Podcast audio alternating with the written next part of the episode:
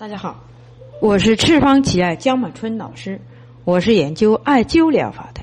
我的想法是，人人都会艾灸，人人都会使用艾灸来保健自己以及身边的朋友。欢迎大家进入我们的灸对有缘人课堂。今天我要给大家讲述的是，老人吃饭打嗝是肾功能衰退。这是一位朋友。给我介绍的，他家的父亲今年六十六岁，半日前吃饭打嗝，现在打嗝吞咽都很困难，往上顶。他想让我帮他分析一下他的病情到底这是什么情况产生的。那么我根据他的描述情况，加上他的舌苔，对其。病情做了一个简要的分析，本病产生的根源是中焦脾胃不和谐，而导致的肺经不降、肾水逆行。那么艾灸配穴位：肝腧、日热、心腧、中脘、神门、支正、少海、冲阳、公孙。足三里。首先，我用的是活血中焦脾胃土，直接降胃土，所以艾灸中脘、冲阳、公孙、足三里，那么脾土就会自主升起。再调左右平衡，生肝木，艾灸肝疏日热啊。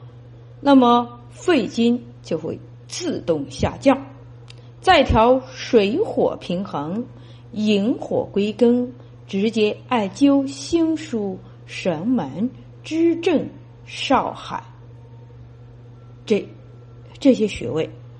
关于谈到吃饭打嗝的问题，我很早就讲过了。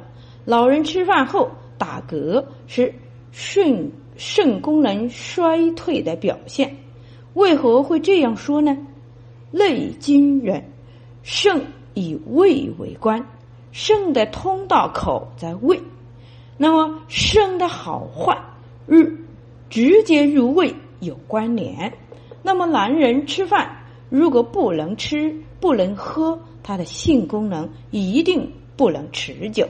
所以告诫所有的男人，吃饭一定要细酒慢咽。口水没有出来，不要咽下去。口水实则就是圣水。你吃饭过快，胃里面的粘膜液体就没有润泽，等于就是囫囵吞枣。那么像这样的情况，很容易犯腰痛，腰椎骨髓就会出现空疏。啊，当我们肾水空疏时，肝末。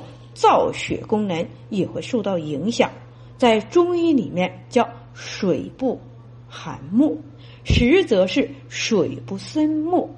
那么腰痛，这就是必然的。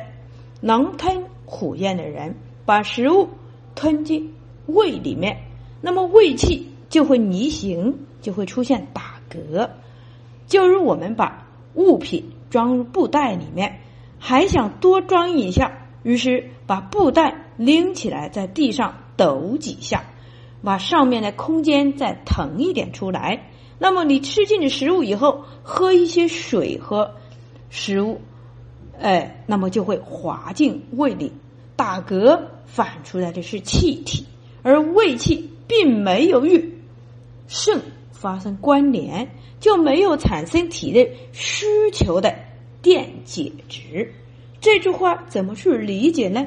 食物没有入胃，里面的粘膜上的精液发生化学反应，而这两者的液体就是人体心脏所需求的电解质，而这种电解质才是中医描述的叫做水火相济的输入。西医里面描述的肾。我们用肉眼看到的就是肾，但是中医里面描述的是肾，那么肾入心之间的那种和谐的默契，那种感官或者是快感，可以这样去理解。好，今天我们的纠对有缘人栏目就讲述到这里。欢迎大家关注赤方企业微信公众平台“赤方企业全拼”。欢迎大家关注江医生个人微信平台幺八九七二七二幺五三八。需要了解赤方企业系列产品的以及艾灸培训的，请联系我们的江经理幺八零七幺二零九三五八。需要购买我们赤方企业系列产品的，请搜淘宝店铺号七三零零六六九。需要体验我们赤方老人直接灸法的，请上武汉百木仁和中医院联系我们的吴老师幺三七幺零六幺三四零五。好，谢谢大家。